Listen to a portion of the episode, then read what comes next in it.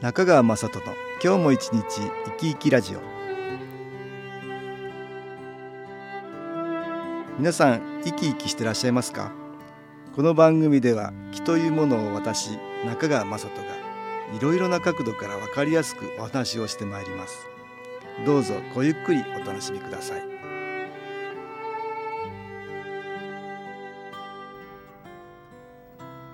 中川雅人の今日も一日生き生きラジオ。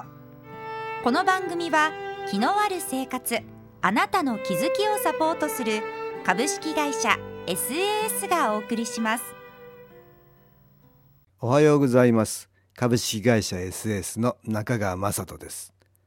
私ども SS が毎月出版している情報誌月刊肺元気は新機構を取り入れ自分自身を変えていこうとされている方々をサポートするための月刊誌です。先日12月号が発売になりましたがその関東対談のページで私は NPO 法人国際地雷処理地域復興支援の会で理事長をされている高山良二さんにお話を伺いました。私は高山さんが書かれ千曲書房から出ている地雷処理という仕事という本を読んでおりましたが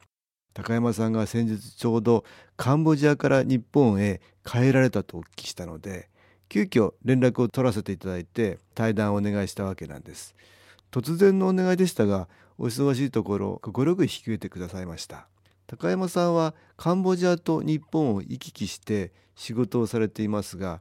今はカンボジアに2ヶ月いて日本には1ヶ月とそんな割合でその日本滞在中に講演活動などをされているそうなんです。陸上自衛隊を定年退官後に地雷処理の活動を始められて10年。陸上自衛隊中に PKO に参加されたことが今の活動のきっかけになったということなんです。高山良二さんのプロフィールを紹介しますと1947年生まれですから66歳になられますが年を感じさせないパワフルな方です、えー、1966年陸上自衛隊に入隊の地雷処理専門家です。1992年にカンボジア PKO に参加していますが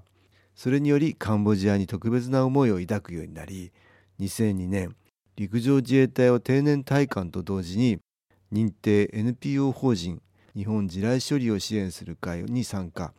1年の大半をカンボジアの地雷原の村で過ごし村人と共に地雷処理をする傍ら村の自立を目指した地域復興にも紛争されています。現在 NPO 法人国際地雷処理地域復興支援の会理事長をされているんです。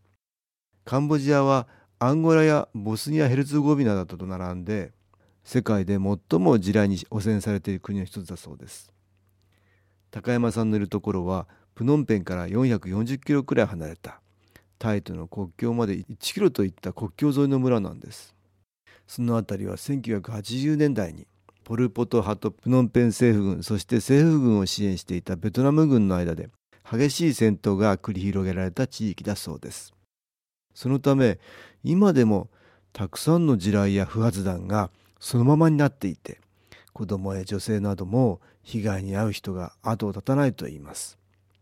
カンボジア全土に埋められている地雷の数は400万個から600万個だと言われているんですね。地雷処理をする人をデマインダーと言いますが彼らが手作業で処理できる地雷の数は年間で1万個。つまり単純に計算すればカンボジア全土をきれいにするには400年から600年かかるということになります。高山さんの言葉を借りればそんな計算をすると気が遠くなるし虚しくなってしまいますからまずは安全になった面積を少しでも増やすこと。地雷による被害者を少しでもなくすこと。さらには地域が復興すること。それを念頭に置いて活動しているとのことなんです。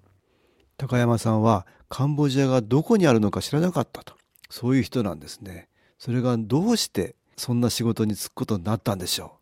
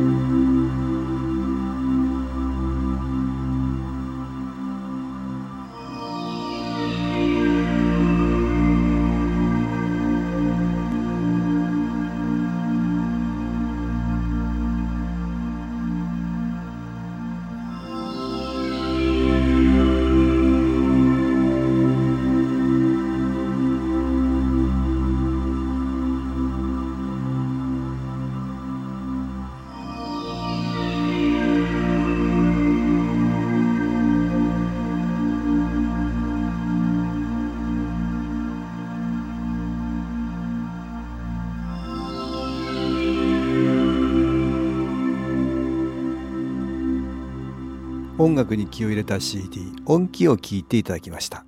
NPO 法人国際地雷処理地域復興支援の会理事長をされている高山良二さんの話をしていました。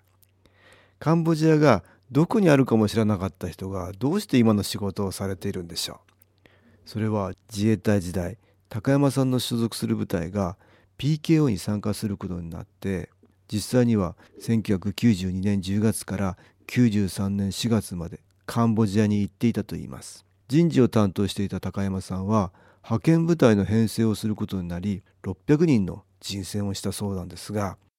人を行かせて自分だけ残るわけにはいかないということで自分の名前もリストの中に入れたんだと言います。当時 PKO というのは日本としては初めてのことでしたし国内でも賛否両論大変な騒ぎでしたよね。高山さんにしても地雷で足を吹っ飛ばされたり悪くすれば命をなくすことがあるかもしれないと不安に感じたことがあったといいます。高山さんは PKO に参加するまで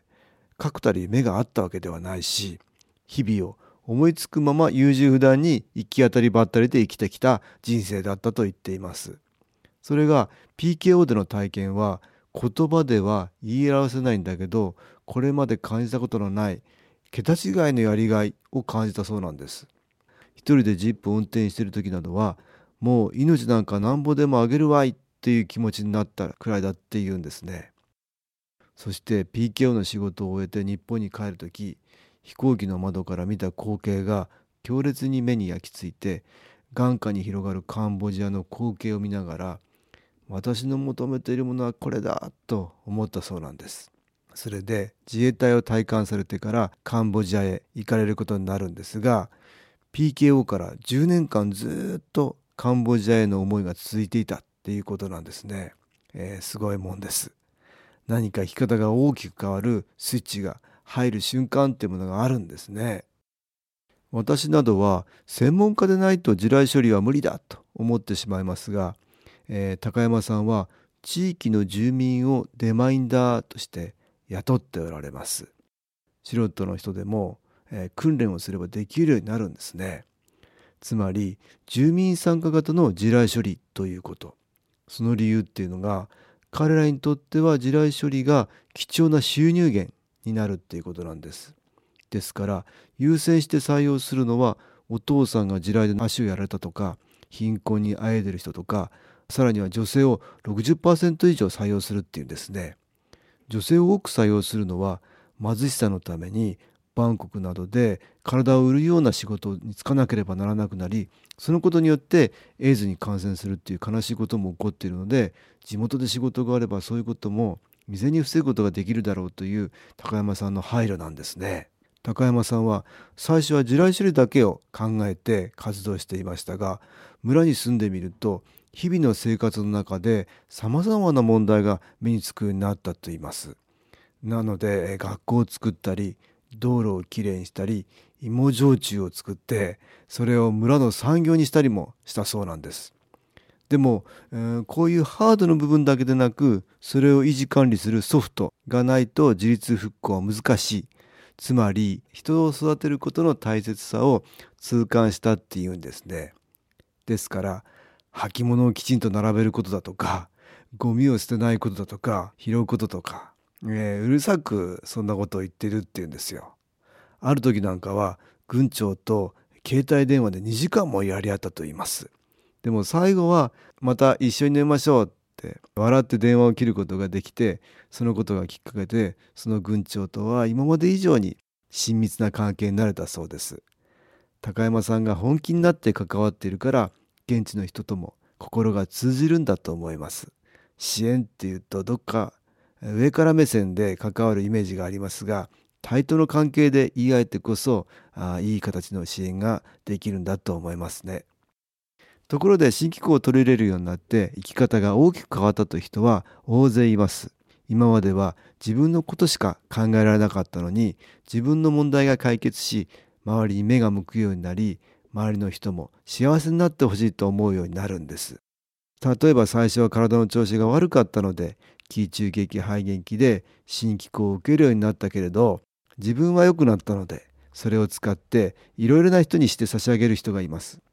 また人間関係で生じるストレスを解決したくて新規保研修講座に来られたんだけれど気が出せるようになったのでいろいろな人を治療してあげるという人もいます。定年後第二の人生を新機構を利用して人を癒す仕事をしたいという人もいますこのような事例をたくさん見ていると皆さん人が喜ぶ顔が見たいと活動されているしてあげられていることでプラスの気をたくさんもらうんでしょうね。えー、それがまた自分自身の喜びとなって戻ってくるそんなプラスの気の循環があると思います。いくつになっても自分自身を元気にそして周りをも元気にするそんな心を持って生きていきたいものです。新機構を利用することでそれが可能になるんだと思います。ぜひ多くの方に体験してもらいたいと思います。株式会社 SS は東京をはじめ札幌名古屋大阪福岡熊本沖縄と全国7カ所で営業しています私は各地で無料体験会を開催しています。11月26日火曜日には東京池袋にある私どものセンターで開催します。中川雅人の気の話と気の体験と題して開催する無料体験会です。新気候というこの気候に興味のある方はぜひご参加ください。ちょっと気候を体験してみたいという方体の調子が悪い方ストレスの多い方運が良くないという方気が出せるようになる研修講座に興味のある方自分自身の気を変えるといろいろなことが変わります。そのきっかけにしていただけると幸いです。11月26日火曜日午後1時から4時までです。住所は豊島区東池袋1-30-6池袋の東口豊島区役所のすぐそばにあります。電話は東京03-3980-8328 3980-8328です。また SS のウェブサイトでもご案内しております。お気軽にお問い合わせください。お待ちしております。いかがでしたでしょうか？この番組はポッドキャスティングでパソコンからいつでも聞くことができます。SAS のウェブサイト www. 新機構 .com 新機構は SHINKIKO または FM 西東京のページからどうぞ中川雅人の今日も一日生き生きラジオこの番組は気のある生活あなたの気づきをサポートする株式会社 SAS がお送りしました。